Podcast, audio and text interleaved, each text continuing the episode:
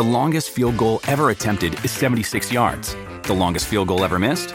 Also 76 yards. Why bring this up? Because knowing your limits matters, both when you're kicking a field goal and when you gamble. Betting more than you're comfortable with is like trying a 70 yard field goal. It probably won't go well. So set a limit when you gamble and stick to it. Want more helpful tips like this? Go to keepitfunohio.com for games, quizzes, and lots of ways to keep your gambling from getting out of hand.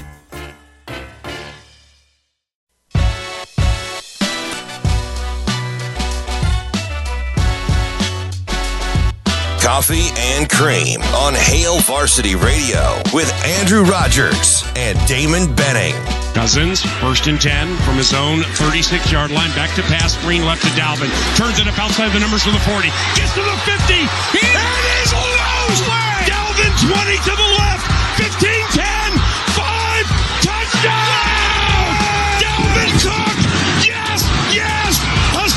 64 yard touchdown. They fake it to Mixon. Oh, Burrow throws. baby. Caught. Wilcox to the five, to the goal line Oh. in his hometown. Mitchell Wilcox scores a touchdown, and the Bengals put it away with 2.21 to go. Mahomes hands it off to McKinnon, trying to dart left. 25 20, downfield block. 10 5, touchdown! Kansas City! Terrific run by Jerick McKinnon to win the game in overtime on a 26 yard run. And the Kansas City Chiefs have won the AFC West for a seventh consecutive year.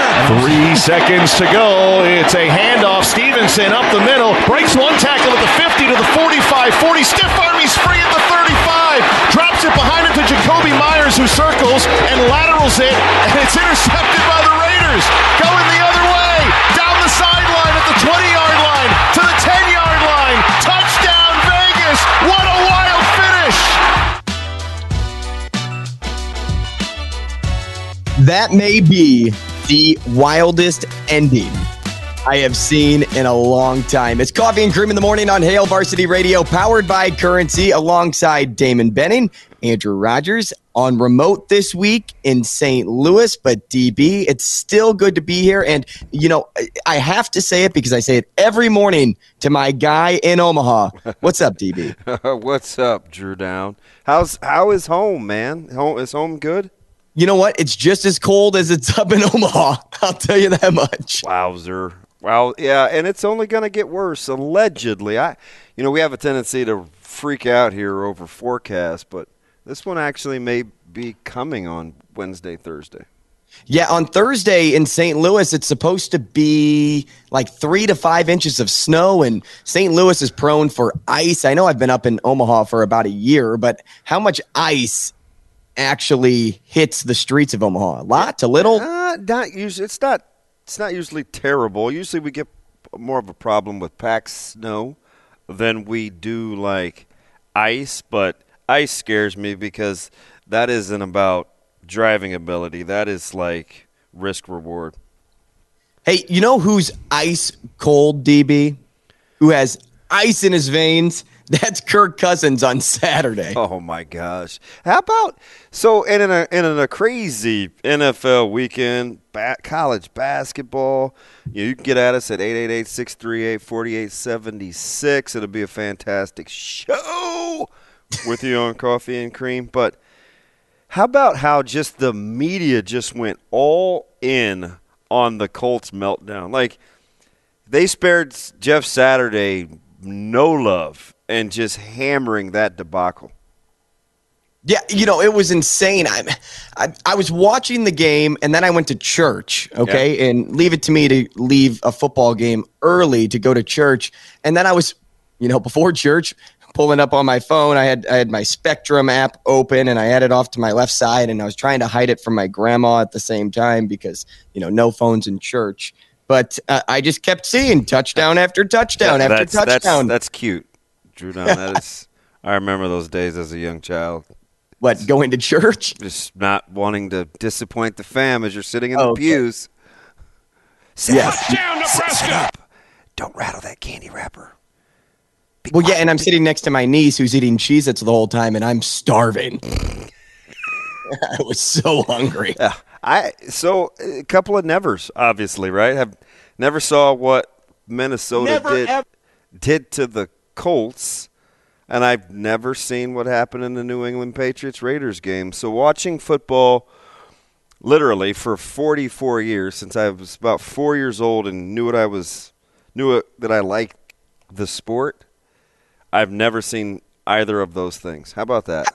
How sick to your stomach? And you had no rooting interest in the Patriots Raiders game, but how sick to your stomach did you get from a coach's perspective? Yeah, that was, seeing uh, Jakobi Meyers lateral that ball. I was I th- I think I was angry. I was like, "What are you doing?" Right? Because I I don't know, sports are hard enough to win. It's just when you do those mind-numbing things, oh boy, that one is going to leave a mark.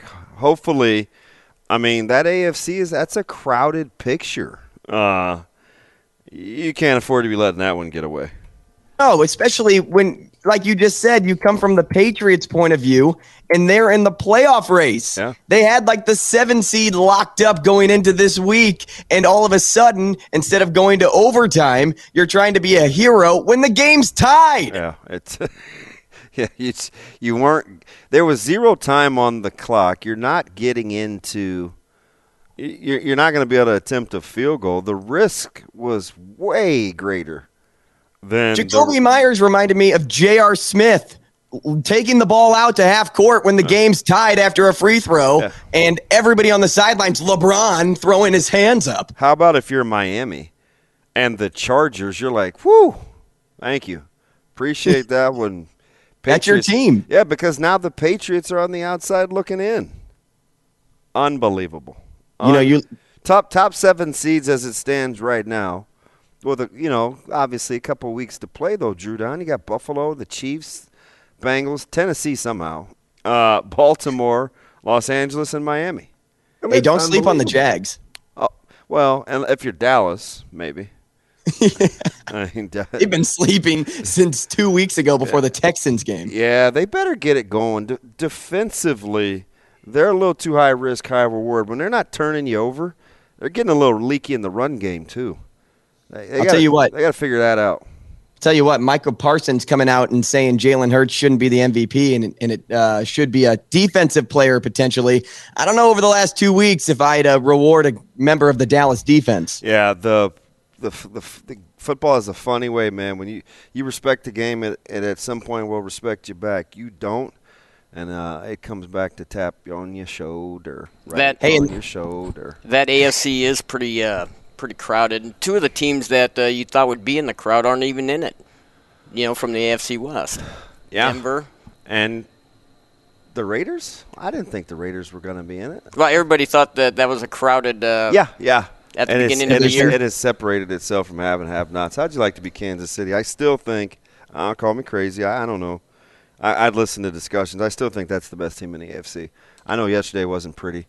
Um, I actually sometimes think they get bored because they've won so much. They have a hard time uh, embracing the regular season with full focus. But uh, I don't know. I I, I wouldn't want to play them. Anytime you got Mahomes, I'm probably taking those guys. Hey, seven straight division titles for the Chiefs. Yeah. So Yonder. uh, they're feeling pretty pretty okay right now. How do, how would you slate the how would you slate the NFC? Because for all the prowess, and people talk about how good the AFC is, there's similar records going on in, in the NFC. I just don't think people believe in the Vikings as the team with the second best record, and the NFC like they do the team with the second best record in the AFC in terms of garnering respect, like either Buffalo or Kansas City. Right? Because you think Buffalo and Kansas City aren't as good as Philadelphia and Minnesota if you're taking those top two teams.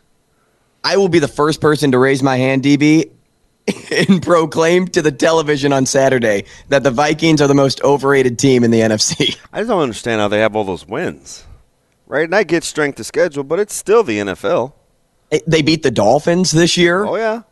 They um, they beat the Packers. I mean that the Packers haven't been who we thought they were going to be, but mean- uh, you know they have some decent wins. They beat the Bills.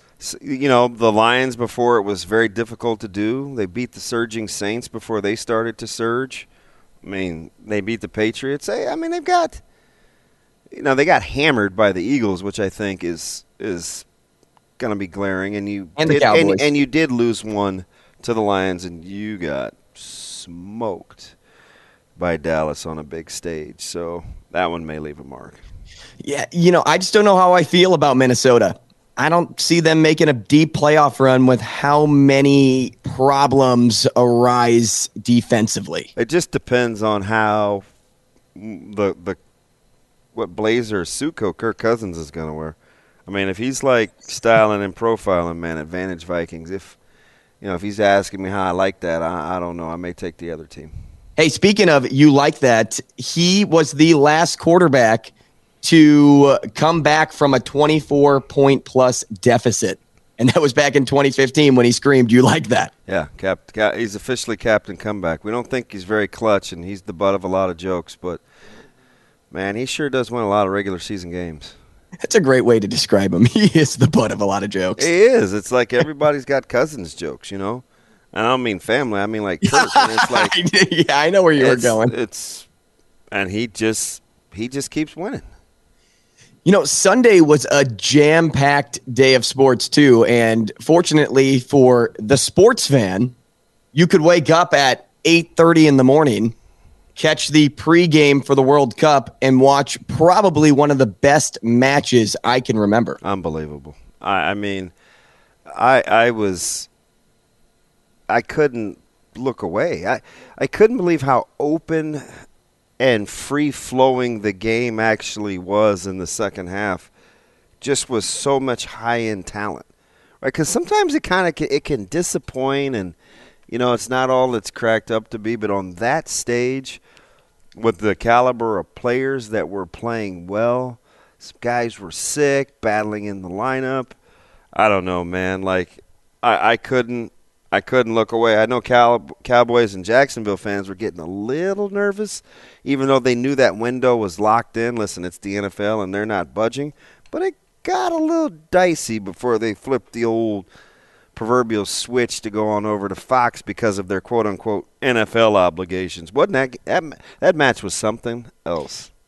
It was amazing. I mean, you you watched Argentina go up 2-0 and think at halftime Messi's got this. Yeah. No, the story's written. Messi in his last World Cup, he's finally going to attain that feat. He will go down in history as the best player to ever play the game. And then Mbappe had something to say about that in the second. And you're watching the second half develop, and you look at the way Argentina was playing, and they looked gassed. Mm-hmm. They got their behind whooped from about the 70th minute mark all the way up until the end of extra time, which extra time is another thing we should talk about because eight minutes of extra time is, is ridiculous. I don't I don't care if if people are taking dives and penalties are called and yellow cards are given. How do you get to eight minutes? Dude, We're fi- playing like another half. the fitness it has to be unbelievable. I I mean that's that's kind of the thing that I was marveling at the most yesterday was just how fit some of these guys are. I mean, you're like in the 114th minute and and Mbappe he's going he's going 1v1 actually 1v3 uh, for a good 14 15 seconds. Doesn't seem like a long time unless you're trying to possess the ball at that stage in the match. I was just like these guys are unbelievable with these bursts of energy and these long runs they take. And it was just, it was almost like the equivalent to fast breaks trying to convert like, you know, 3v3s and, and, and, and 2v2s. And it's just like some fantastic saves. I almost got the kick save in a beauty. Uh, that I mean, it was that was the real deal, man. I I'm I'm not going to kid you. And I actually, you know, I've told you this before. I actually think it's a lot physically tougher sport to play than than I People think get the, the casual fan of the lay fan gives it credit for. It's it's a tough sport to play. It is. I mean, I played soccer my whole life, and um, you know, believe it or not, you, you play soccer and uh, you try to avoid concussions by playing that sport, opposed to say playing the other fall sport, at least in St. Louis. and, and uh, it's got a very very high rate. right. I, I would venture to say I had just as many concussions as I probably would have had Oh yeah, playing football. St- statistics will statistics will validate you. But uh, you're you're absolutely right. Uh, the conditioning that goes into running for 120 minutes. And I know at, various points you're walking, you're filling a hole, the ball's on, you know, the defensive half. And, you know, as a striker, you kind of conserve your energy for when that ball uh, heads the other direction.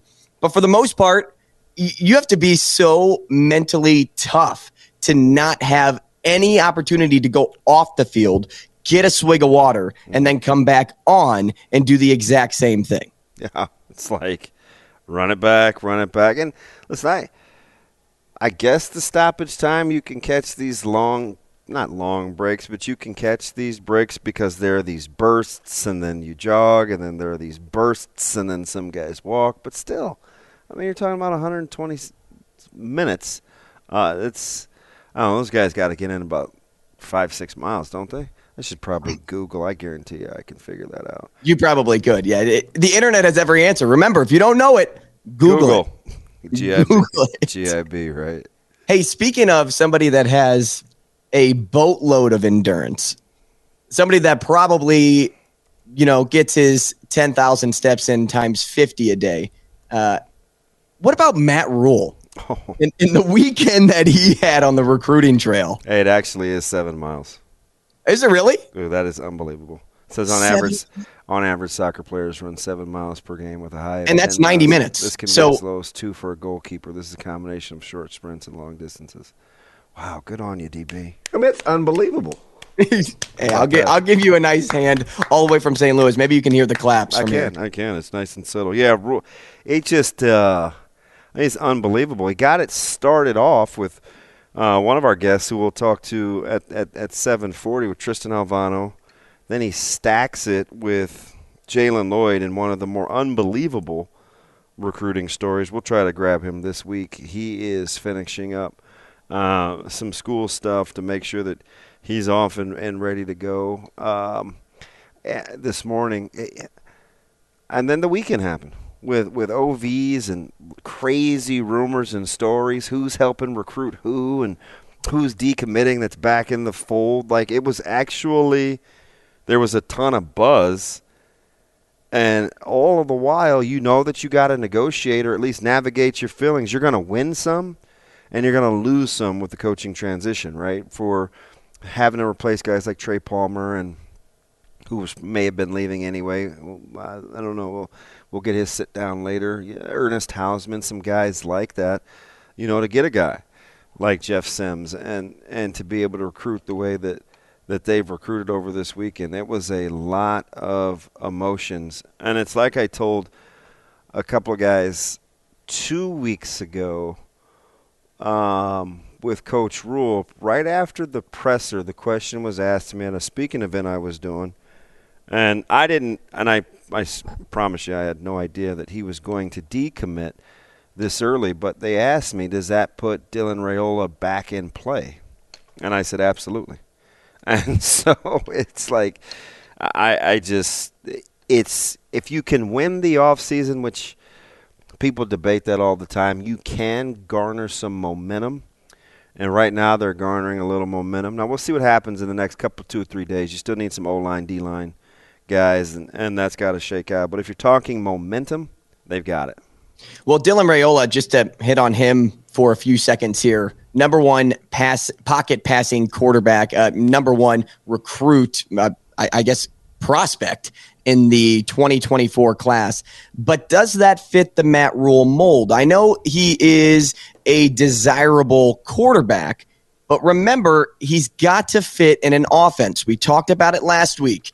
When you get a quarterback, whether he's the best quarterback in the league or somebody that's middle of the pack, you have to pair him with your offensive coordinator. Mm-hmm. You have to make sure the relationship's there. You also have to make sure that his game corresponds with the rest of the players on the football field. And, you know, as, as, I sat back and thought about it last night, yes, they could make it work 100%. I mean, it, when you have an O line coach that's your uncle, and you know you can develop. He had 11 rushing touchdowns, I think, this year, but he's not a dual threat quarterback like we saw in Jeff Sims when they attract or when they attacked him in the portal. I just don't know if Dylan Raiola is an actual fit for the Matt Rhule attack. Yeah, it's it's a little early, but I will tell you this: I think if you have a if you have a good enough talent – they'll figure it out. Hundred percent. Because you're you'll still only be a, a, little less than a year into the process, and you know what? With Sims, and we'll see what happens with Casey, and uh, you know Bruce Hornsby in the range may be in the hunt as well with another quarterback. I don't know about Hornsby yet, but you you have kind of built yourself a little buffer in terms of years apart for the quarterback position where if if Dylan Raiola is a target, he doesn't have to play right away with what Sims is doing. The differences are night and day when it comes to this coaching staff versus the last. I mean, they know their identity. They know what they're trying to build.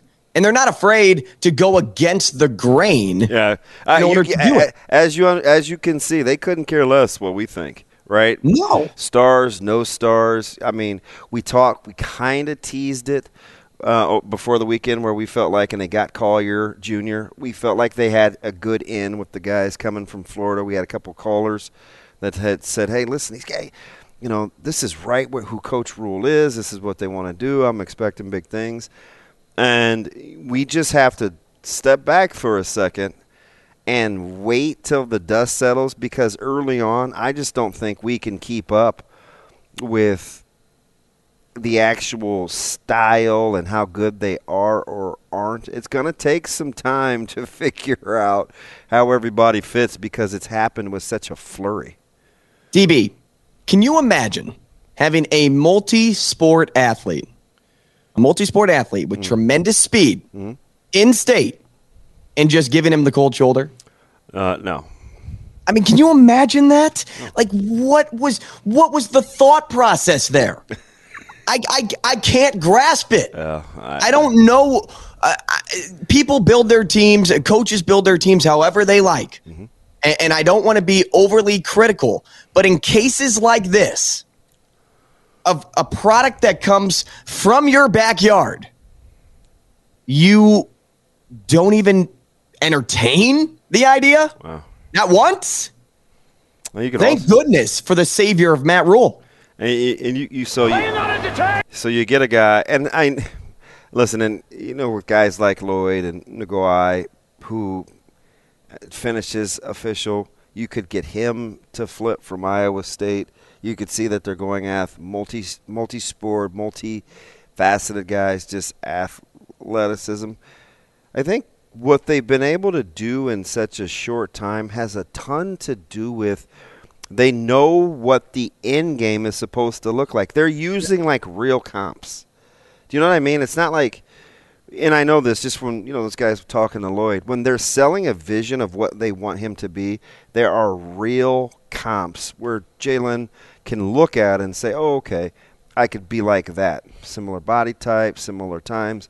Benny Nagoy, they can get him to de- to decommit.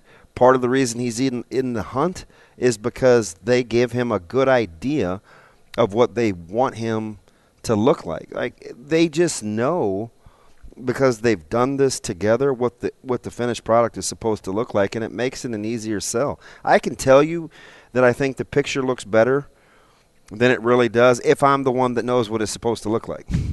No, Andrew. oh, the, see, it's the corner is supposed to a little different edge there. It's like it's supposed. You're like, oh, okay, I can see that, right? Like that's basically what they're doing. Hey, I forgot to release our poll question today, so I'll make sure to do that after our break. But say the Jays find their stride again when Kalkbrenner comes back, would he be considered the most irreplaceable player in college basketball? Oh, a, a Rihanna poll question, irreplaceable. That, that's it no doubt fills so many holes for Creighton. Not the most, but top 10 for sure, or too many other choices. That's what I am focusing on at the back end of the show. But coming up next, we will continue to talk about Nebraska recruiting. There's so much to get to, and we barely touched on it. So we'll do more of that next here on Coffee and Cream on Hail Varsity Radio.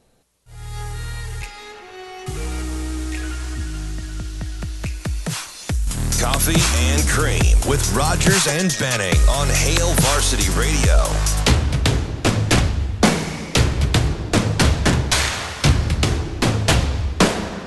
Back with you on Hail Varsity Radio, powered by Currency. It's Coffee and Cream in the morning. and we are live. I'm in St. Louis, though. DB's at Hail Varsity Club, the best place to spend any opportunity you can to watch a sporting event and take in some great cuisine. I don't use that word enough, but cuisine. I think DB is a cuisine. Cuisine. Type of guy. I am. I had the um, wings on Friday. The added a little breading. I got the Oh, the breaded wings. Yeah, you told me to try those. They're unbelievable. Got the sauce on the side. Uh, it's good for dipping. Oh man, and I, didn't get my own burger this time because I've had it twice. I went with the breakfast burger, and my egg was perfect in terms of the yolk. It was. They do a good job, man. Nick's the best in the business. Hey, I had some St. Louis style pizza over the weekend at a Christmas party, and that is something I'm bringing back for you. That's the th- that's the thin crust jam, right? oh yeah, that's the cracker bread. Okay, that's a lot better than crust crust, kind of whatever it was that you were trying to create. yeah, oh, yeah. at Thanks the house that back a couple weeks ago. That was still that'll be one of the all-time funny moments ever. By the way, Hey, I can't wait to try to recreate it and the pressure that is going to be on my shoulders Pre- to nail it. pressure's on. I can't have Kim come after me. No, no, no. You don't. You do not want her upset with you. Hey, all. you know what a good recipe is, though? It, is up and down, all the way around. A good football team, right? That's what that's what makes the best type of cuisine, and that's what Matt Rhule is trying to create right now. And you know, full disclosure, last night I was pretty hyped going to bed because I uh, pulled up the old YouTube where you can catch us right now on Coffee and Cream in the Morning on Hail Varsity Radio, and was checking out some Jeff Sims highlights. yeah. And boy, and I know they're highlights, so we're only seeing the good. Uh, he had some inconsistencies in his game this season and, in previous seasons, and injuries didn't help him either.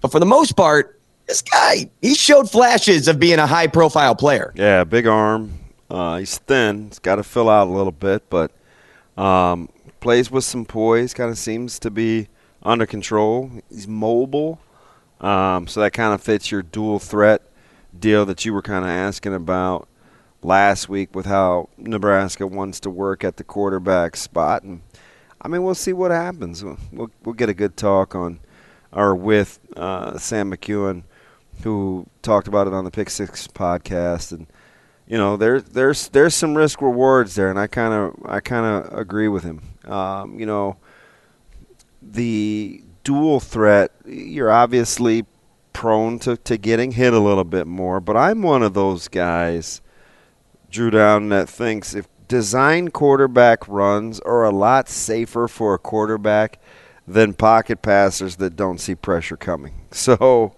I'll always kind of subscribe to that theory. So there's some give and take there.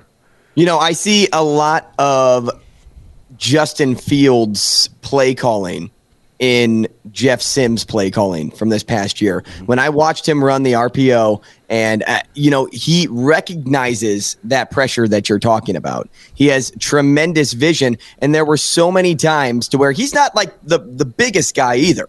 Like he I would venture to say he's, he's a little more skinny than he is buff.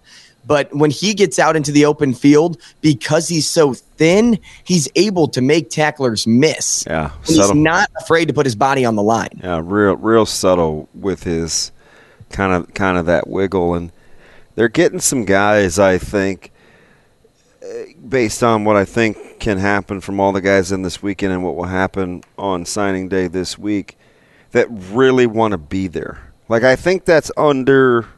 I think it's kind of underappreciated. Getting folks that want to be there versus having somebody come because they feel like they have to be there. That was, you know, the best that they had. I don't think it doesn't sound like a lot of the guys in this group at all. And so if you get guys that want to be there, man, you give yourself a chance to have some success from a from a chemistry and dare I say it this early, a culture Hey, standpoint. you know what? I was going to say the C word. yeah, culture. the, the c word, They're establishing a culture. the dreaded c word. you, you can only Don't talk to me about times. culture. Talk to me about wins. Yeah, all right. Gotcha. It doesn't culture lead to wins though. What's that? I said doesn't culture lead to wins though. Yeah, it, it absolutely does, and I think culture is one of those things that can get you by too when talent waivers or you're trying to get through some injuries. I've seen culture can can do a ton.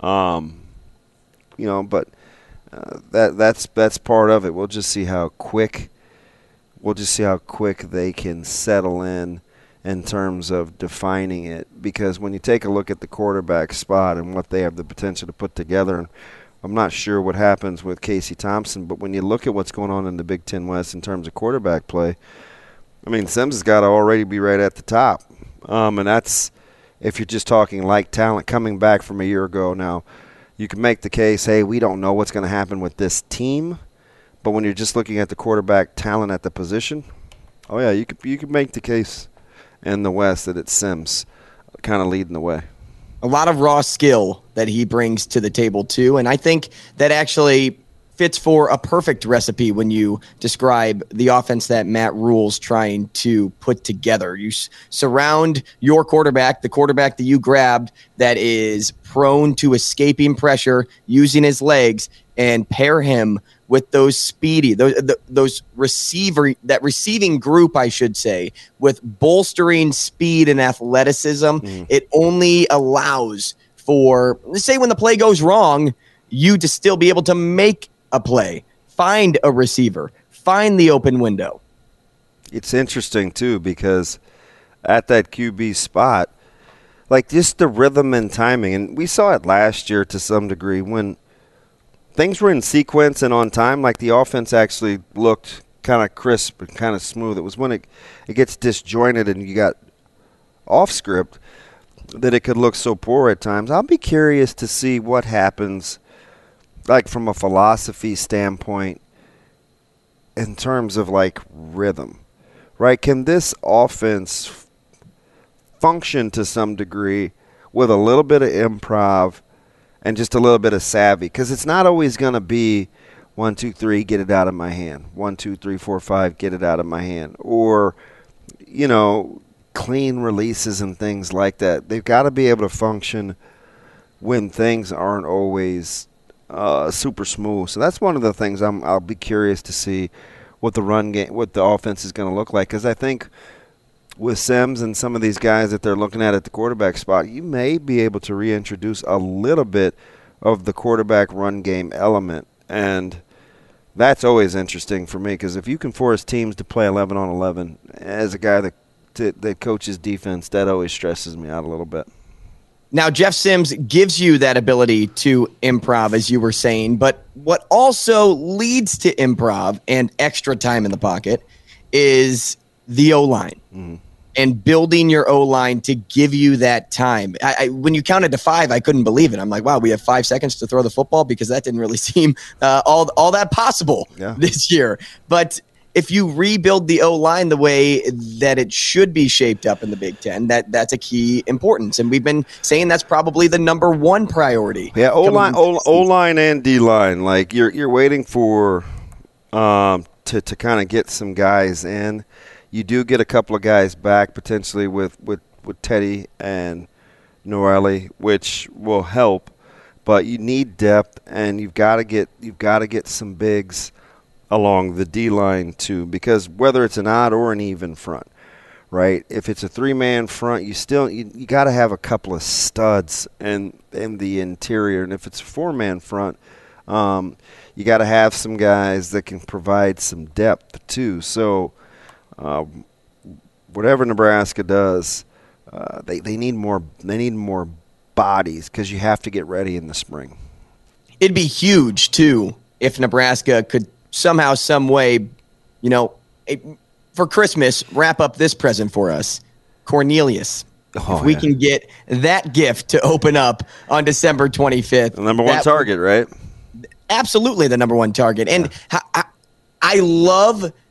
He seems like a great fit for Nebraska just for this reason. For one, because he had no stars, he built a reputation for himself, so he's rising the ranks, and now he's at the deserving spot, or at least headed to a more deserving spot. Yeah, one in which and he's he's a fighter. Yeah. He's a grinder. So those- he's that's- somebody that will bear down for you up front. Yeah, that's you know those are the guys that I gravitate towards because that's what wins. Flash and dash is cool. Give me some grit. I think I can outlast you.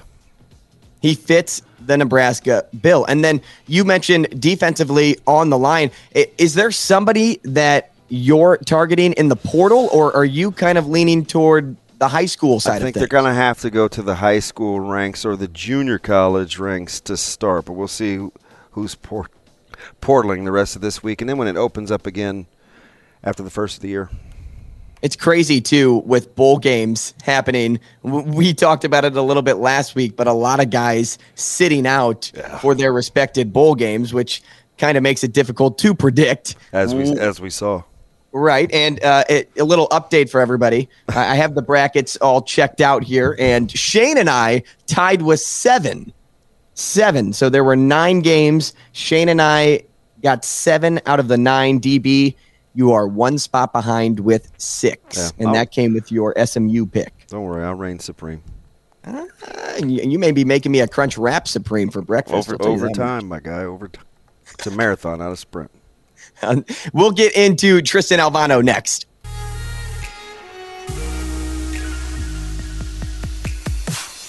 Coffee and Cream with Rogers and Benning on Hail Varsity Radio.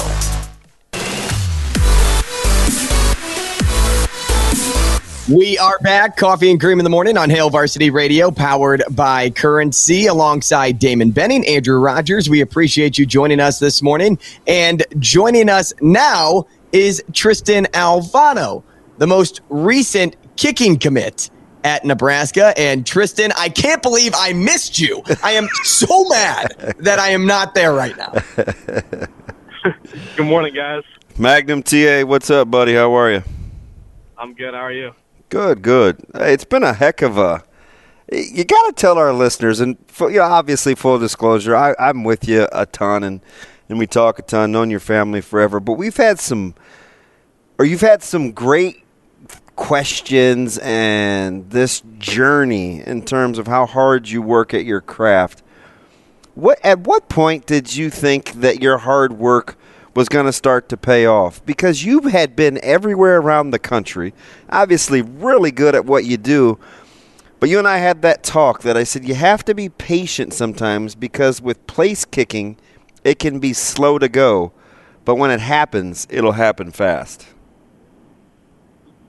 Yeah, I mean, uh, it's just the process is just a little different, you know. I mean, especially with the transfer portal now, it's just it, it really affects the way kickers are recruited, and it's just different than uh, you know some of the skill positions. You know, like uh, I mean, they, they don't really look at your film and everything. Like obviously that helps, but you don't just get offers and stuff off your film. You know, they really got to see you in camps and stuff. Makes it tough. You know, it's a lot of a lot of sacrifice, a lot of travel. You know, just just having to go around the country and go to those camps and be seen in person. You know, that's really the only way.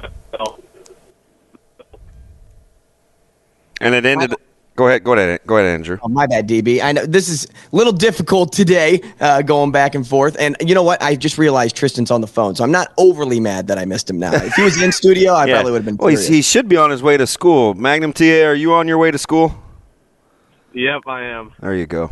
Good hey, student. you were talking about recruiting, Tristan, and uh, you know, I was just thinking, you know, recruiting was probably pretty difficult for you early on, but then after that state championship game, it probably got a lot easier. How much did your life change after that moment? Well, I mean, up until that point, I'd say the last probably eight nine months had been kind of it all been fun because I mean, again, I never I never expected to, myself playing college football, so this whole process was new for me. You know, my whole life I wanted to play college soccer, and so like the whole football recruiting process is way different than that, and so it was all new and it was all a learning experience for me and my family. But at the same time, it was it picked up a lot last spring during high school soccer season when I was going on all the visits and everything, and then um, you know this summer was crazy with camps. But then recently it kind of slowed down during the season because you know everyone's busy uh, and uh, just not as much not as much contact with the coaches and everything. Just uh, and then uh, after the state championship game, the past month's kind of been crazy. I mean, I just uh, talking to the current schools I've I was talking to, and then some school some new schools reaching out, and then obviously uh, taking a couple of visits and uh, finding home. It's interesting just because you work so hard at your craft. Um, it's almost it's unbelievable to watch, right? It's pretty much all you do. And I tell people all the time when they ask me about you, I said, yeah, he's super talented. And we're going to get to your mental makeup here in a second because that's equally as impressive. But ex- walk us through like you guys as as like a trio, right? Will DePooter, who's a fantastic snapper, you can't do anything without him. Marty Mormino, who's your punter, uh, who's also your holder. You guys do everything together all day, every day in terms of working at your craft. How important was that to develop that consistency and chemistry? Oh man, it's it's everything. I mean, just knowing that you know I'm able to 100% trust those two to do to do their job. You know, whether it's Will getting the snap, laces out to Marty, and then Marty putting it down around the spot, uh, and just you know, I mean, just perfection. I mean, it's just rep over rep. You know, just doing just doing what we do, and just I mean, I'd say the mental piece of it is just being able to really, really trust them and knowing that um, good snap and good hold pretty much already makes the kick without even me having to kick the ball.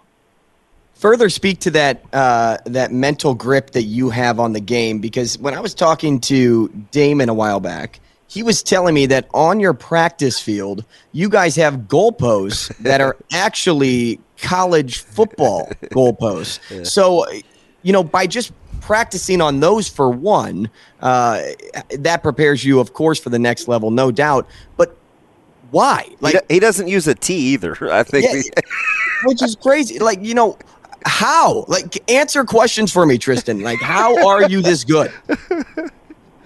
Well, I mean, really, just uh, you know, we know we're gonna. Our goal, obviously, at the start of the year, is to get back to Memorial. I mean, that's every team's goal, but that's especially ours. You know, we have a we have a high standard here at West Side, and we really just want to reach that every year. But um, you know, obviously, Coach Moravec, he's our uh, kicking coach and our sports psychologist and everything, and so he tries to give us every kind of edge and advantage we can we can have. And you know, um, obviously, uh, my my goal this past year has been has been to kick in college and kick at the next level. And I mean, what better way to prepare myself and uh, kind of help my accuracy and make me and, and really challenge myself and push myself every day to you know kick on a smaller target. Uh, and then then when I get up in the big field up at Phelps, the uprights it looks like I can't miss because the uprights are so big. hey, you know what else is?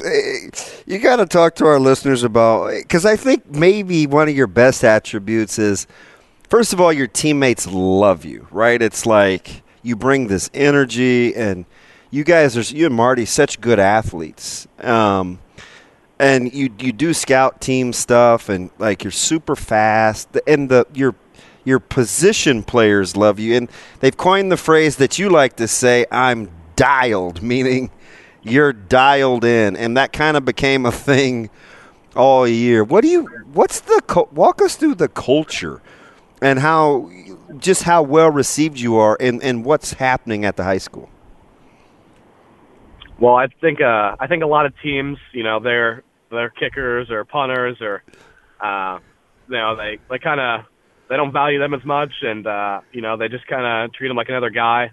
And you know, while you know uh, me, Marty, and Will may be a little, uh, you know, maybe I guess a little forgotten about sometimes, just because you know we're kind of we're kind of on our own. You know, these guys are doing their Oklahoma drills or they're doing their seven on seven, whatever. We're just on the other end of the field.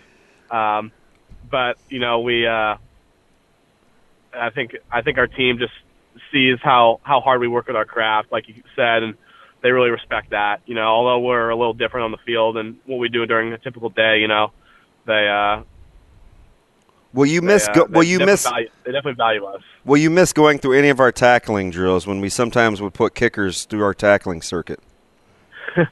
uh, I'll miss your station, but no one else. I mean, we just try to prepare for everything. You never know when you're going to have to make a potential touchdown saving tackle, right? Right, right. We'll call him Mac Jones yesterday, huh? oh, Tristan, Tristan would have made that tackle. Oh yeah.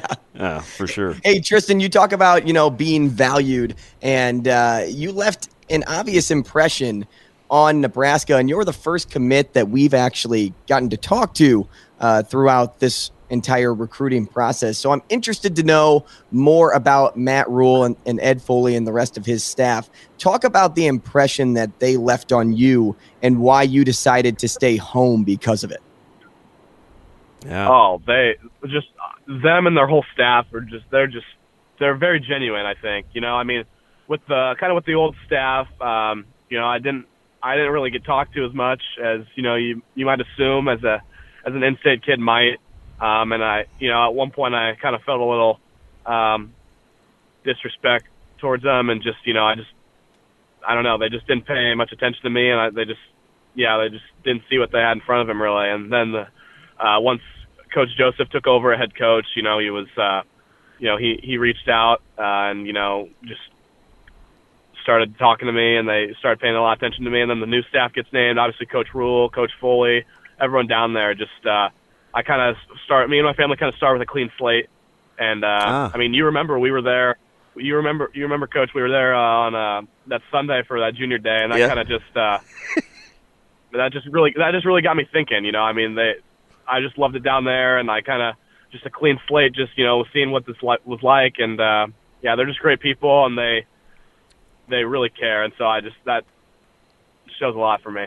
Hey, so let me ask you, let me let me double dip because we're going to try to grab Jalen later on this week. You guys obviously played together younger. I love the how it started versus how it's finished with you guys playing together, which is really really cool. And you're probably the more. This is weird, but you're probably the more outspoken one of the two. He's the quiet one, kind of reserved.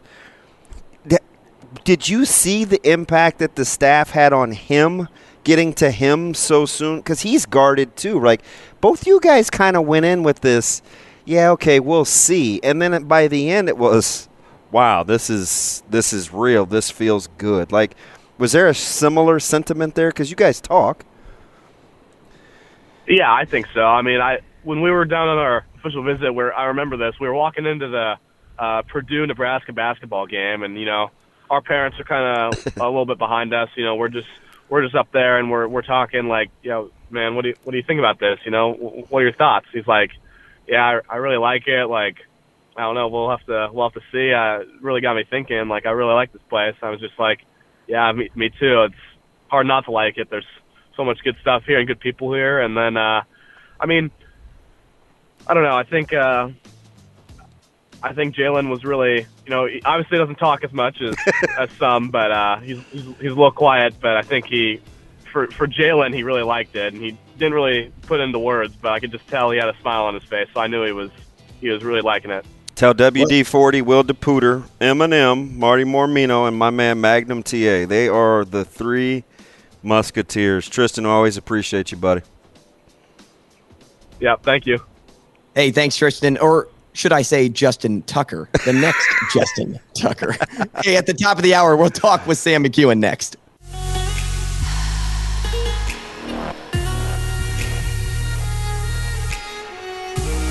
Coffee and Cream on Hail Varsity Radio with Andrew Rogers and Damon Benning.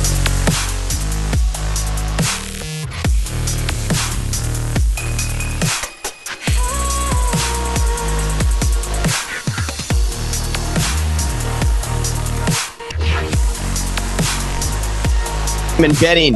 On the other end, I'm Andrew Rogers, and plenty to get to still in this hour. And uh, we will get to Sam McKewon in a few moments here. But aside from that, DB, we've had a lot of listeners comment into the show on YouTube, and we appreciate all of your thoughts. If you want to be involved on the show as well, 888 638 4876 is the number. Now, DB. Yo. First I, I, was just getting ready to reply to the Frost Giant, man. He asked me about my thoughts on A.J. Allen. And that's exactly what I was going to start with. I had a feeling. or leaving? Um, I don't know. I hope he stays. Um, he is he is a legit legit talent. It's so cool to watch. Um, it, it's just kind of weird because um, I'm not usually like this, but I think it's good for guys like that at his age.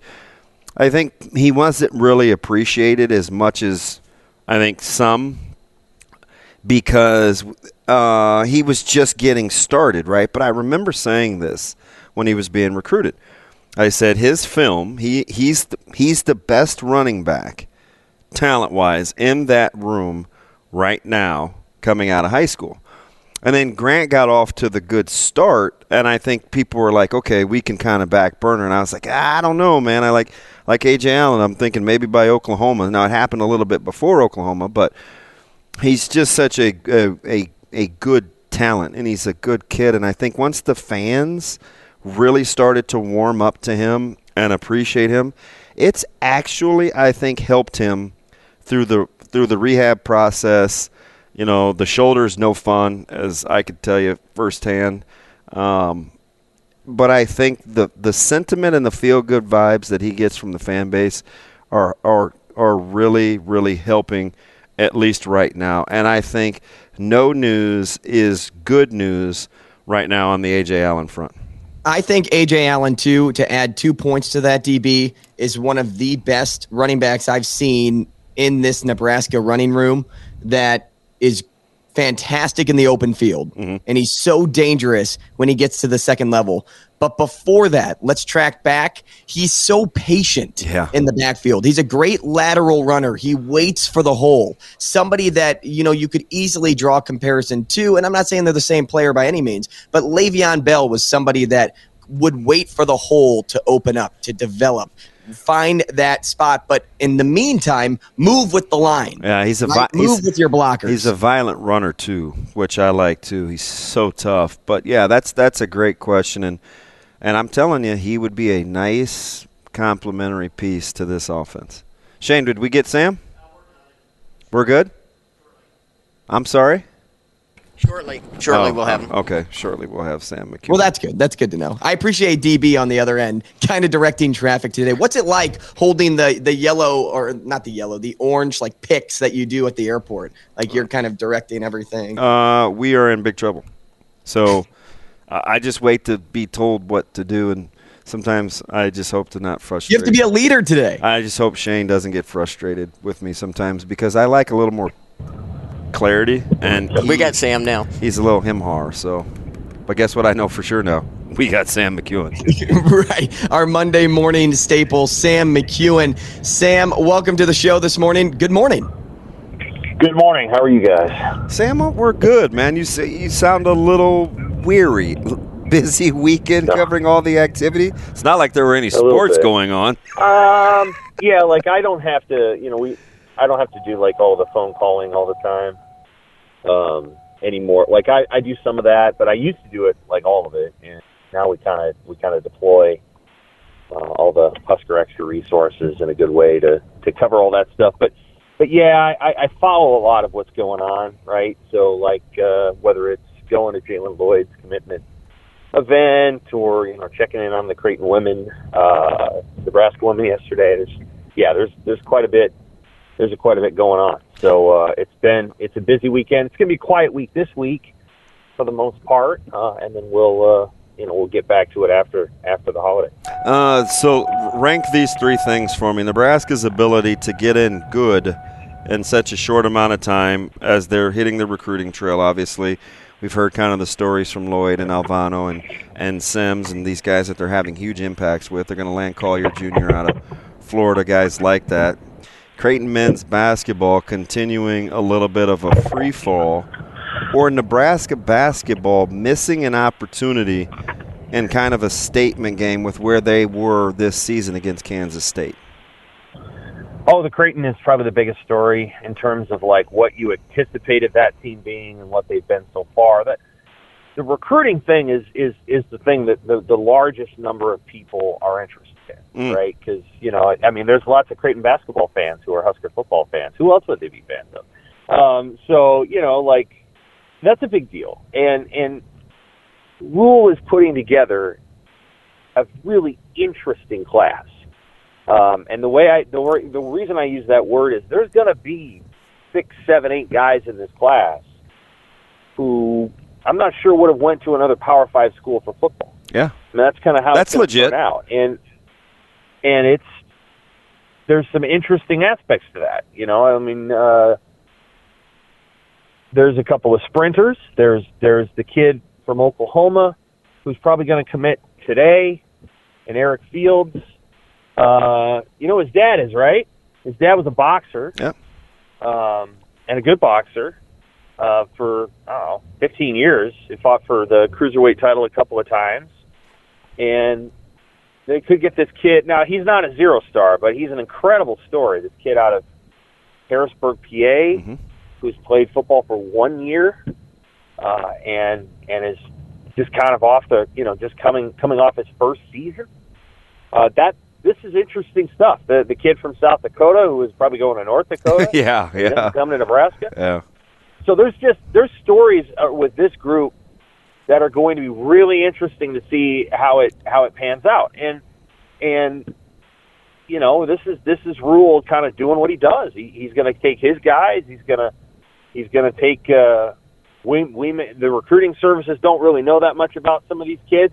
Now some of these guys are going to get three stars here in about three days, and then it'll be as oh yeah, but they didn't they didn't they didn't have these guys on their radar. So Oh, it's like a three star after the fact because because Matt Rhule thinks he's a good player, which is you know that's flattering to Matt Rhule, but um, it's interesting to watch. I'll just say that like they're going to end up building a bigger class than I would have expected.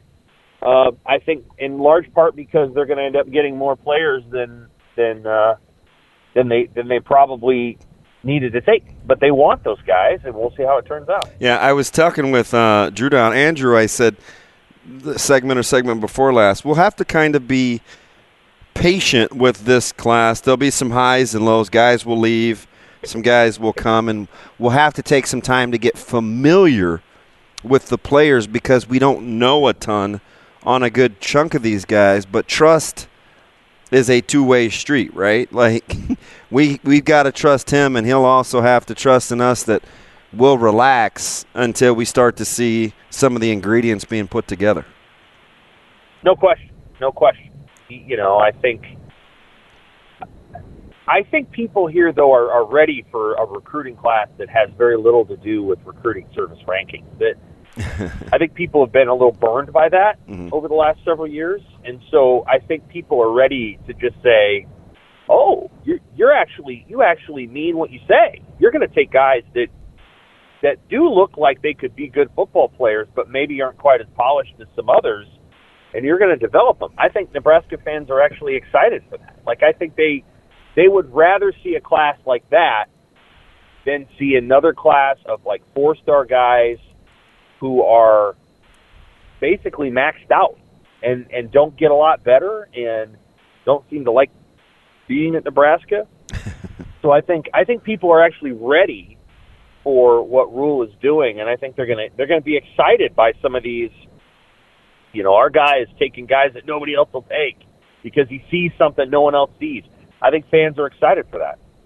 We're speaking with Sam McKewon, sports editor and a Nebraska columnist for the Omaha World Herald and Husker Extra. Toss him a follow on Twitter at SW McKewon OWH. You talk about the excitement level of some of these recruits, Sam, and one of the most notable from yesterday is quarterback Jeff Sims, the portal QB from Georgia Tech. What is Nebraska getting in a guy like him? And to further on that point, by grabbing him out of the portal, what does that mean for Casey Thompson? We'll start with Sims. You know, he he's uh, six four and he's two twenty, and you know he's a he's a lean two twenty. He, it's not uh, he's he's kind of got a sprinter's style as a runner, good runner. Um, tries to run around people a little bit. Usually, when you're that tall, you can kind of do that. Uh, throws the ball around his ear, maybe a little below. Probably needs to work on on his accuracy a little bit, but has a pretty strong arm. Um, had didn't have a lot of weapons at Georgia Tech after Jahmyr Gibbs left, and he left for Alabama this most recent season, as people might recall. Uh, so you know, Sims was able to kind of dump the ball to Gibbs for a couple of years, and he'd do some stuff and gain some yards. And then last year, they didn't have as much of that. He got hurt, and uh, Geoff Collins got fired, and so obviously, this is a dual threat, talented uh, good runner. Uh, you know, I I I I look very favorably about along the, uh, at his running skills.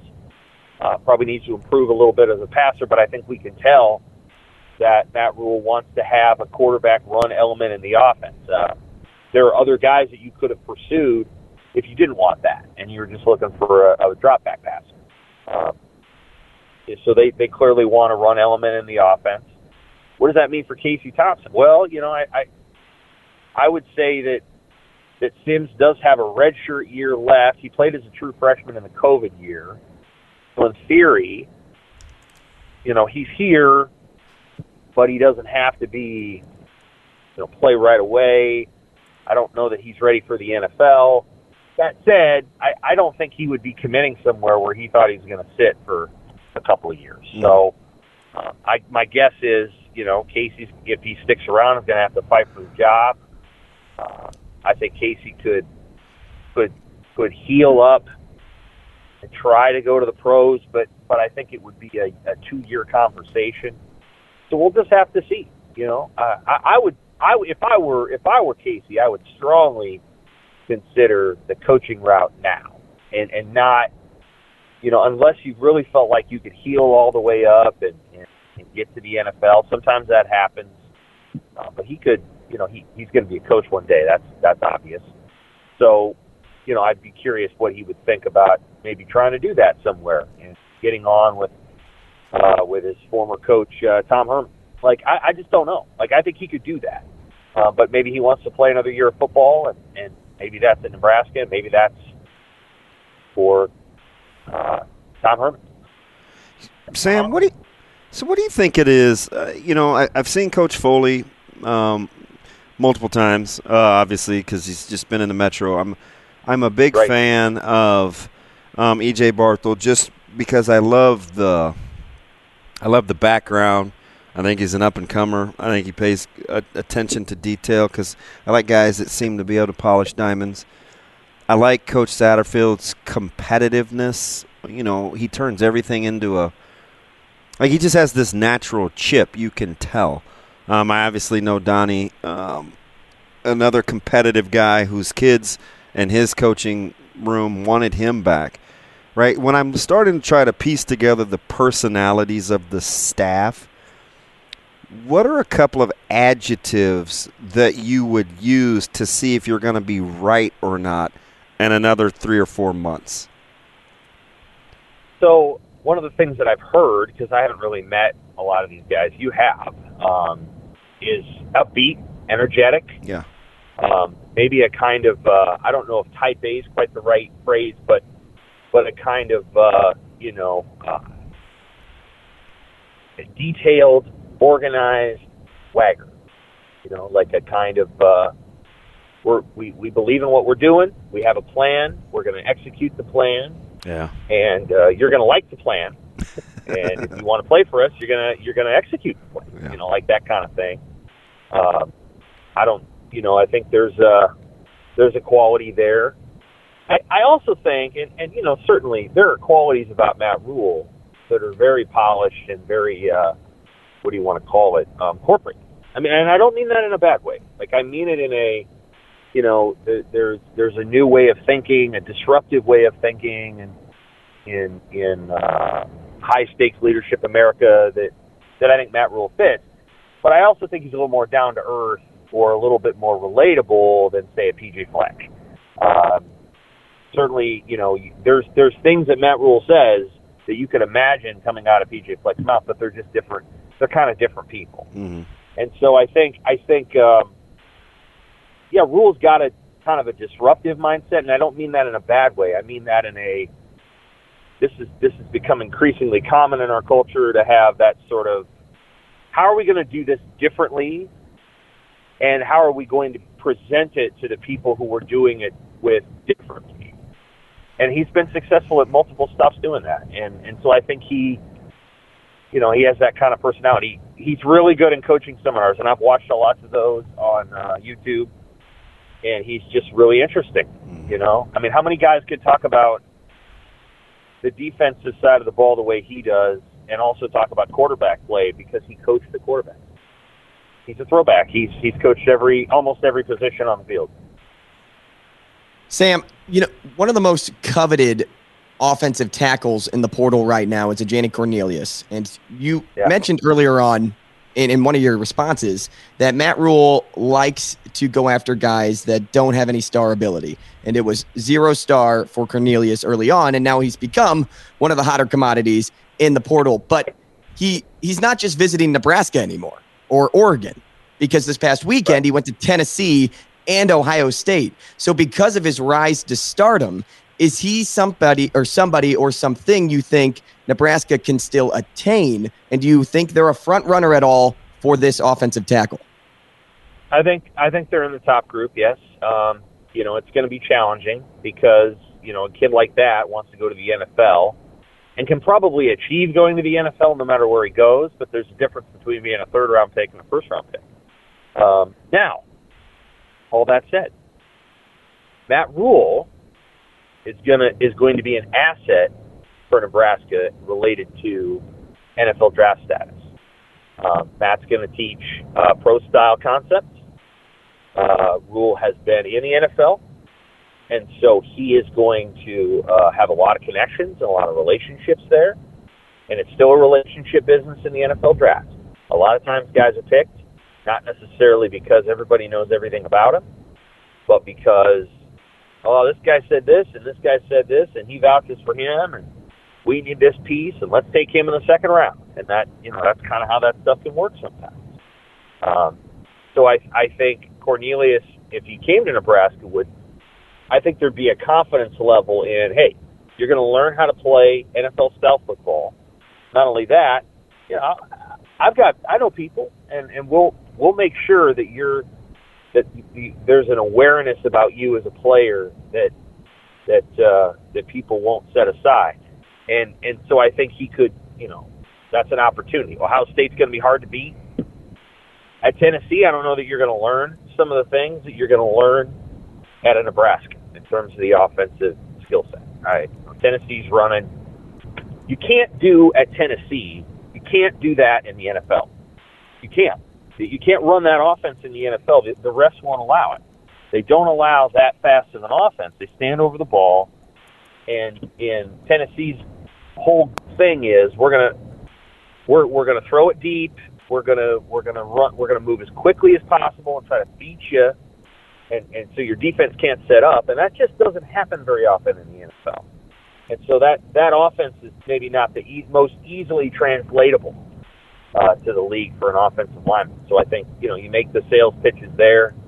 That's also kind of true of Oregon. You know? So you have to try to you have to try to make up ground where you can, um, and and that's uh, that's probably what Nebraska will do. And I still think they have a chance of getting him. Hey, so Sam, when you're when you're taking a look at the patience that the, the, the fan base will have to have given Coach Rhule's track record in terms of it being kind of a slow burn, at least at first. Is that changed at all yet in terms of what you think the Big Ten West is going to be able to do next year, or some of the pieces that you think that he can acquire in the meantime that would adjust your expectation level? That's a good question. Um, I'm not sure that I'm I'm I'm I'm ready to say I'm going to adjust much yet. Okay. Uh, that said, that said, the quarterback choice is intriguing because usually you bring in a guy like that, you're probably going to win an extra game because you're running your quarterback. I, I mean, I really believe that. If there's like a game that's going to happen where it's going to be like, well, we, you know, we gained 247 yards on the ground and we beat somebody because they just couldn't defend the quarterback run game. That'll happen. Um, I think I think it will it'll give some team a a, a lot of a lot of heartburn. Uh, so that that's part of it. Now I, I also think that quarterback can get hurt doing that offense, so you have to be thoughtful about how you approach it. Uh, but no, I, I think I think people need to be really patient until we see what the roster is going to be. Uh, what did you think of the the Walters hire at Purdue? Yeah, it was. I, you know what? I it's a fantastic hire. I, like, I thought they got outside the box a little bit, but it's going to pay dividends because they need. He looks like a guy, Sam, that young, energetic type that knows what he's doing defensively, and I and I and I think that may actually work a little bit in Purdue. Yeah, I, I like to hire too. Not everybody does.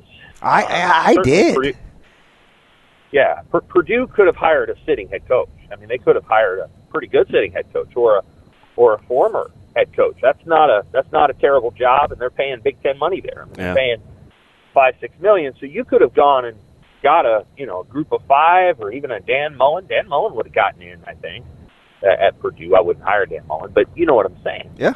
Um, and they went with a where they went with the top coordinator in the country, the guy that I thought Colorado should hire, and did not. They Colorado decided to hire a guy that's gonna uh, that's gonna make them money. The best way to put it is Deion Sanders is going to put is going to put butts in Folsom Field seats, and uh, and that's a so it's a good choice on that level. That you know Deion I think could be a very good coach there, but the one thing that's absolutely true of him is he's going to make Colorado some money. Mm. Uh, I don't know that Ryan Walters would have, so he's at Purdue, and we'll see. We'll see what what happens there. He's awfully confident. Uh, he, his press, his opening press conference, he said, "Well, I think I'm the best defensive coordinator in America." And um, for what it's worth, I think a lot of what they do is similar to what Bo Pelini used to do. Um, only they stop the run better because of some things that they do with their run, and they play in the Big Ten, which isn't this Big Ten, which isn't very good offensively. But Bo Pelini actually really liked Ryan Walters back in the day when they hired Charlton Warren. Uh, they decided to go with him because he was sort of a defensive coordinator mind, but but Ryan was right there as one of the three or four guys they were going to try to have uh, replace Terry Joseph with. And Bo was really impressed with him back in the day. And anytime Bo Pelini's impressed with a defensive backs coach, he's a good coach Yeah. because Bo knows how to coach that position. So uh, Walters has been on my radar for a long time. I've kind of followed his career as a result, and and he's he's got a head coaching job one year younger than Matt Rhule did when he got his at Temple. Yeah, good call. Sam, we appreciate your time this morning. Thanks so much. Enjoy the rest of your day. Always good, Sam. Appreciate take you. care. Thank you, buddy. That's Sam McKewon. You can toss him a follow on Twitter. That is at SW McKewon OWH. That's where you can find him. DB, he brought up a great point there with Ryan Walters. And plus, what I was going to add to that is maybe, just maybe, Purdue's trying to get a young coaching staff to compete with their fellow counterpart in the West. There it is. Maybe he's there.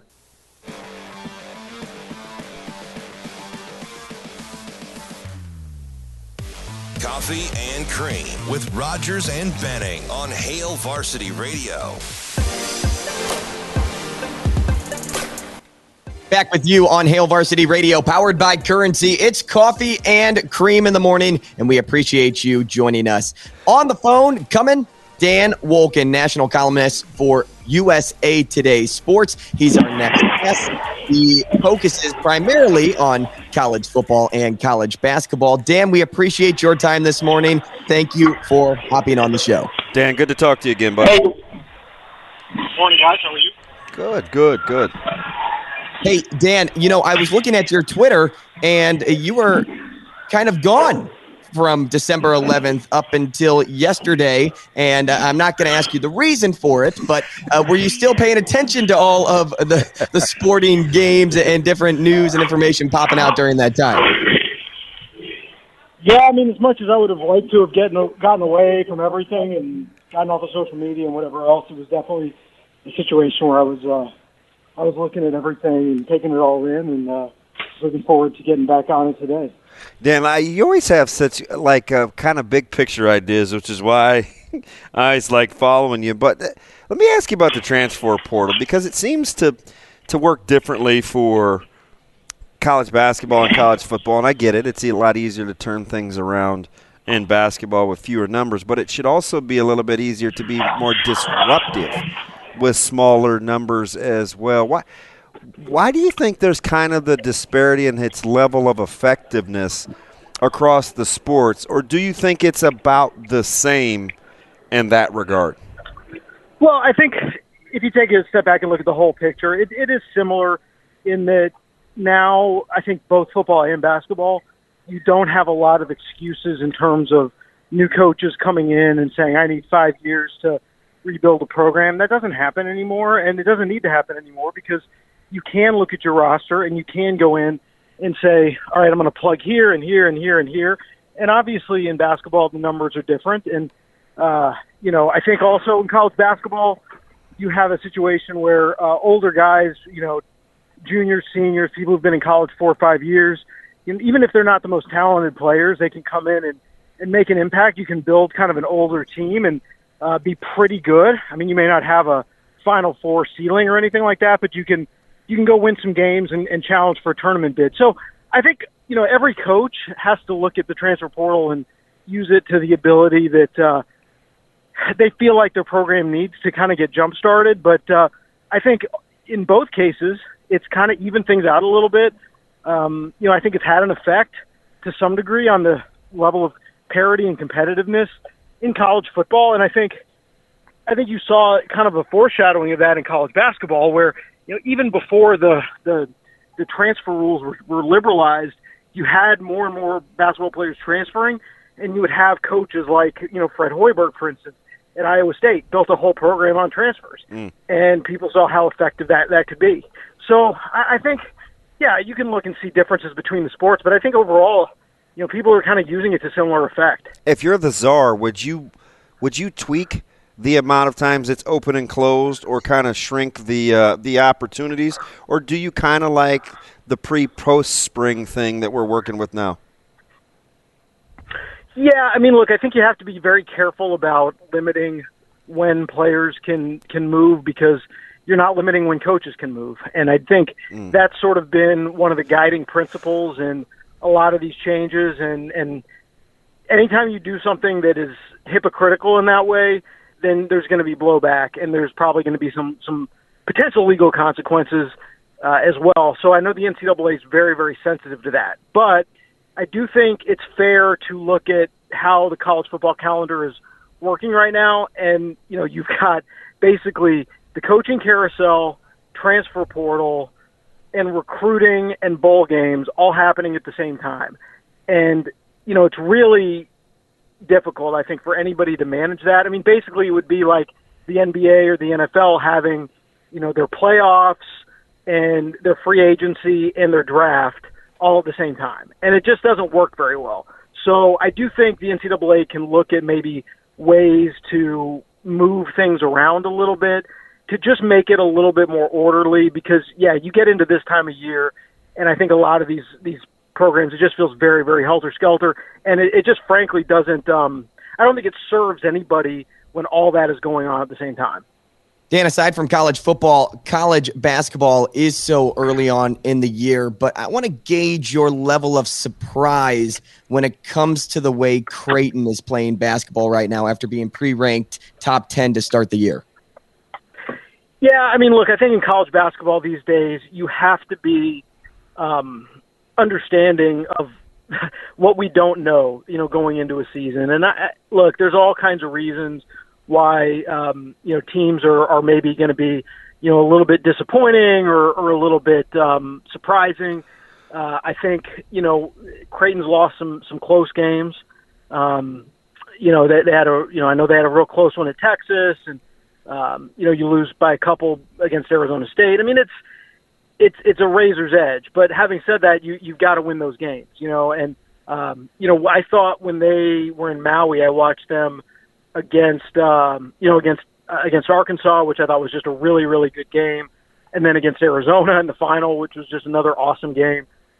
Um, you know, you, you come out of Maui thinking they're going to be a really big time contender for the Big East title, and you know go deep in the tournament, and now they just seem to be in this muck where they can't. Uh, they just haven't recovered from it, and they keep losing close games. So I don't know exactly what's going on inside their program. I don't have a lot of insight into it but I'm sure it's very disappointing to everybody that they're sitting here six and six. When you're talking about the balance in college basketball and the way the portal is shaking up, it, listen, I'm looking at I'm a Carolina guy and and and mm-hmm. they're on the struggle bus, but I do believe they also kind of caught lightning in a bottle last year. But having said yeah. that, let me just go to like just this weekend, for instance, with Bama and Gonzaga. Gonzaga's played the brutal schedule. You look and they've got three losses already. I mean, Brandon Miller's just going bananas for Bama, yet Gonzaga was in control of that game late. When you look at the direction in terms of where you think Hoops is headed this year, how are you building your team if you want to have some success? Because I'm not so sure the three point line is the answer right now. When I look at Purdue or Bama or Gonzaga, uh, it just it seems different this year. You know, I haven't really thought about it that deeply in terms of you know style of play and what kind of teams are doing well. Look, I think ultimately we all know that when you get to March, you get to the NCAA tournament. Um, you know, you have to be a really good defensive team for sure, and that matters. But you do have to make shots, yeah. you know, and you're not going to advance six times or seven times in a tournament without shooting the ball pretty well. You know, you may be able to survive one bad, you know, a three point shooting game or something like that, but you're not going to win a title if you can't shoot the ball. So, um, I don't know. You know, I do think that there is maybe a little bit of a renaissance of, of big guys. Uh, obviously, you mentioned Purdue, and they've got one of the best in the country. You know, you look at a team like Arizona that kind of plays two two traditional bigs. Yeah, four sense. or five. Yeah, um, with Ballo and you know, yeah. and yeah, and and you don't really see that a lot anymore. Uh, so you know, maybe that is kind of just the the pendulum swinging back a little bit toward you know those types of teams. But uh, yeah, it's really interesting. I mean, I think the season's been fun to watch so far, and you know, but now you get into conference play, and I do think it changes. You know, mm. I do think that um, you know the non-conference season in college basketball is, is interesting. You get a sense of where you are, but it's really you know January, February when I think these teams start to develop. Dan, you talk about playing for March. At what point in the year do you have to find that next gear if you're either a college basketball team that's struggling or even a college basketball team that's thriving? Um, at what point do you see, or at least historically, does a team have to start finding that next gear? Well, look, I think first of all, every coach is worried about making the tournament. You know, and you have to do enough to make the tournament, uh, and I think that's super important. Um, that in this point in the year, that you've got at least something on your resume that at the end of the year, if you do hit a bad patch in conference play, that you can lean on, and the committee will will give you some leeway for. Uh, and teams that don't have you know one or two decent non-conference wins at this point, their margin for error is is very very small. So I think that's got to be the first and foremost thing. But um, it can vary. You know, I think there's teams. Very few teams are great all 30 something games throughout the the season without a dip. Uh, there's going to be a dip, you know, and whether it's injuries or whether it's just uh, you know shooting luck or whatever it is, um, nobody's going to sustain uh, an amazing level the whole season. So I think you just have to hope that your bad patch comes in you know, late January, early February, and then you can start building back up and playing your best basketball as you get into the conference tournament and the NCAA tournament. Uh, but you know, we've also seen teams that that don't, you know, they kind of muddle along throughout the year, and then they just find it late. Uh, you see teams like that all the time. So I, I don't know that there's necessarily one way to to build a um, a team that is going to catch fire in March. Um, that's what makes the tournament so unpredictable because uh, a lot of times we just don't see it coming. Damn, we're up against it. Real quick, when you look at Deion Sanders early on at Colorado, are you intrigued or is it inevitable crash and burn? Oh no, no, no. it's going to be interesting because he's going to get good players. You know, we know that. So it's already started, and then we'll just have to kind of see what he's able to do. It's it's not going to be as easy for him as it was at Jackson State, but uh, I don't think it's going to be crash and burn. Mm, good stuff. Dan, man. we appreciate your time this morning. Thanks so much. Enjoy the day. All right, thanks, guys. Thanks, D. We'll talk more Creighton basketball next.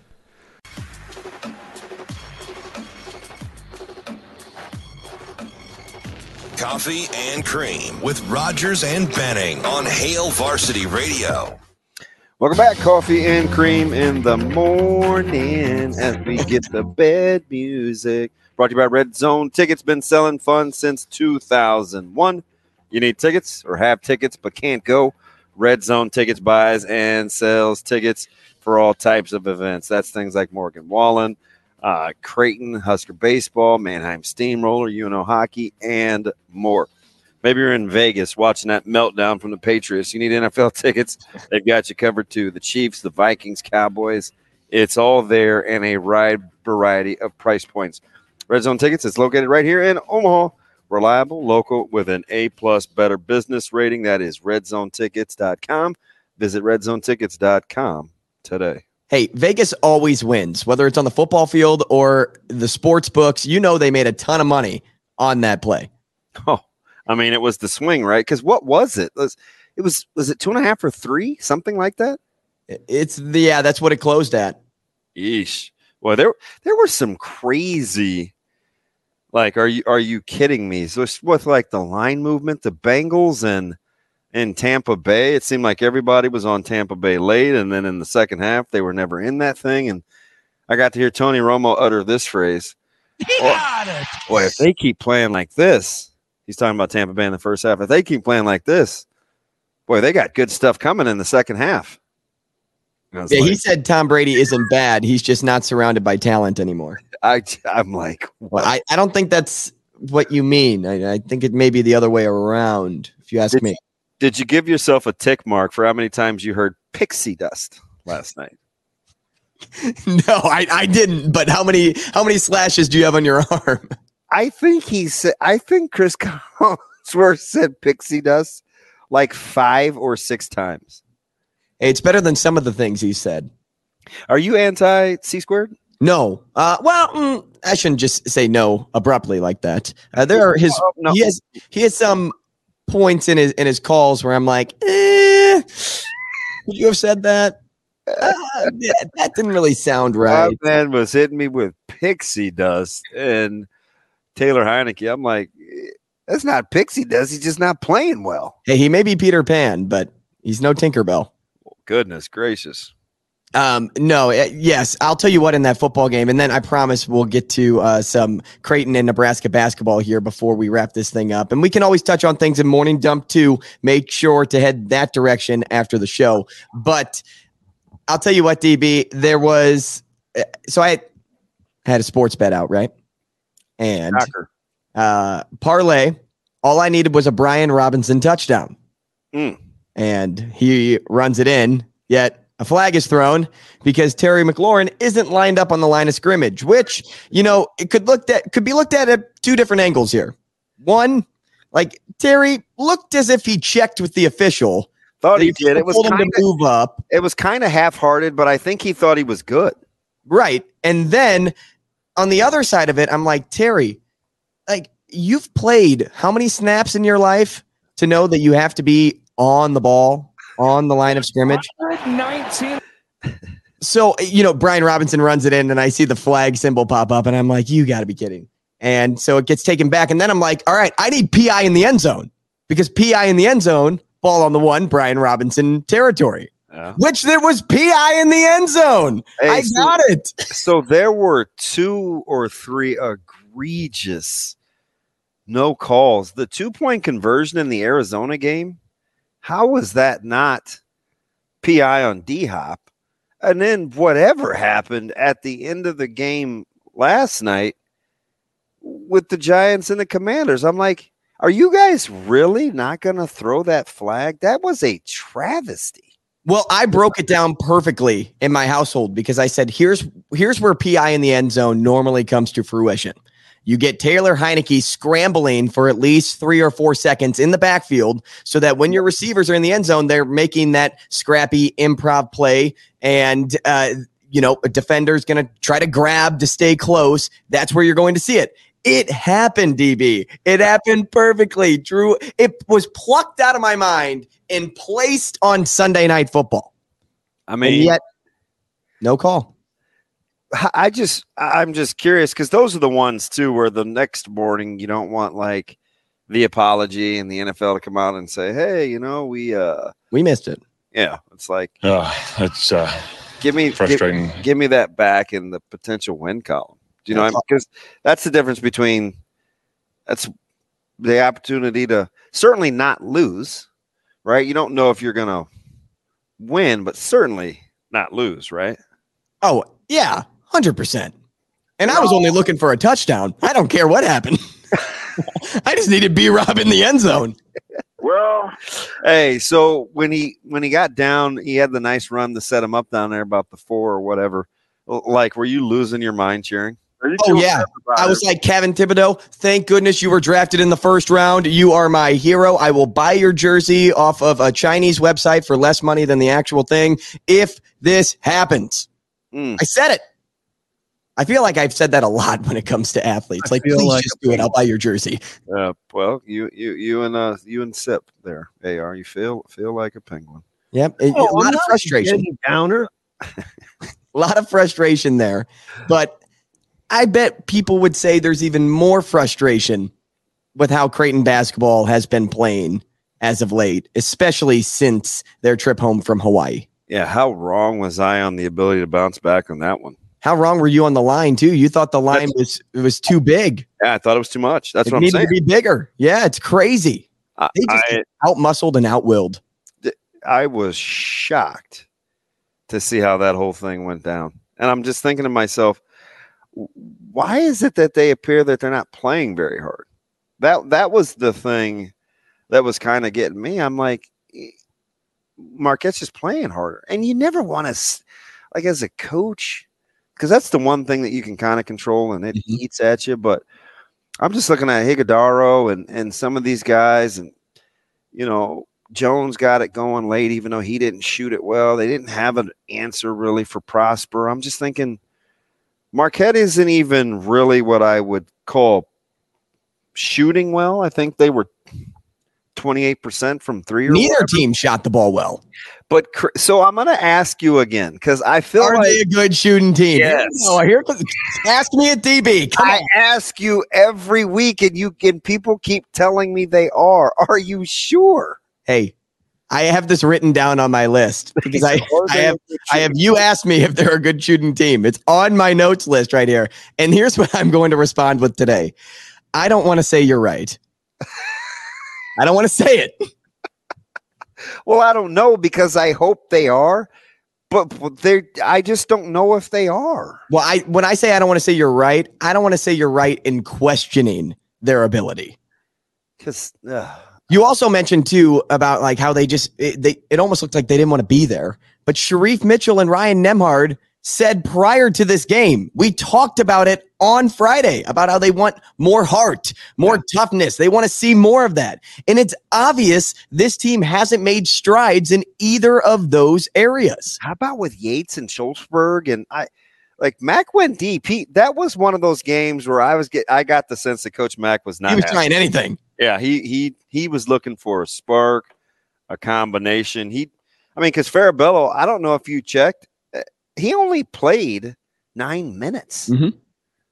and I'm thinking, ooh, like he's you're not he's not getting what he wants from you. I would guess on the defensive end, and man, Matt, Coach Mack was having none of it, and it's not like, I mean, if you watch Providence or or UConn or like, it's not getting any easier now shoot, I might even have to pay attention to Seton Hall now, and I don't want to. Although, Hey, you Providence you to asked, are they a good shooting team? How about go one step further? Is this team actually as strong and as deep as we think they are on the bench? Well, depth depth has definitely revealed itself to not because they they don't the bench doesn't score, right? So they got to figure that out. They have good players, I think. I just don't know why they why the bench doesn't have more scoring production. That's it be- that's the thing. Is it because when they're on the floor, they're trying to get it in the best players' hands? So they are relying too much on Baylor Scheierman or Ryan Nembhard or Trey Alexander or Arthur Kaluma, whoever's out there at the time? Or is it those guys wanting to just take the game under their control? Because more oftentimes than not, when the bench is being put in, uh, it's at a point in the game where Coach D is looking for a spark. Yeah. And those guys don't want to be that spark, or they don't. It's not that they they don't want to be the spark. They feel pressured to give the ball up to one of their top four guys. And now you got you're coming in, you're going to host Butler, who I don't know what happened to him the last 10 minutes of that game, but they teased you. I think it was 43 39. I may have to go back and check. I'm pretty sure it was 43 39 UConn at one point in the second half, and UConn ends up winning by 24. How about that? Yeah. Like just totally hit the X button. And I and who, who I have no idea really what you're going to get from Butler, except for you probably better figure out a way to do something with Chuck Harris um, and Manny Bates. I mean, he plays a little bit more of a of a real center role, but hopefully you get hopefully you get Kalkbrenner back with whatever the non-COVID related illness was. And I don't know why they kept saying that because obviously if it was COVID, he just wouldn't be part He of wouldn't it. be there. Sitting on the bench like you know what I mean? It's like why do they feel it necessary? Right. keep Telling me it's non-COVID. I'm sure that there was a method to the madness, though. Hey, I'll tell you what, though, one bright spot before we go um, Fredrick King. Yeah, he's really starting to emerge, isn't he? But can you do two things at once? I mean, can Kalk come back and King still develop? I think King will be at least a breath of fresh air off the bench. I'll tell you that much. Hey, how about his shooting percentage though? Right, at at close range. He looks like Kalk. I think. Listen, Kalkbrenner, but what did he make? 19 in a row before? Right. Maybe that's Mac knows how to get his bigs the ball. I think that's what it is. And I think that needs to be the name of the game. We'll talk more about this on Morning Dump, but we've got to go. Thanks for joining us. We appreciate your time. Catch us wherever you get your podcasts. That's Hail Varsity Radio for the show in review. Check out Chris Schmidt, Elijah Herbal coming up later this afternoon on Hail Varsity Radio. But with that, we'll see you tomorrow on Coffee and Cream, powered by Currency.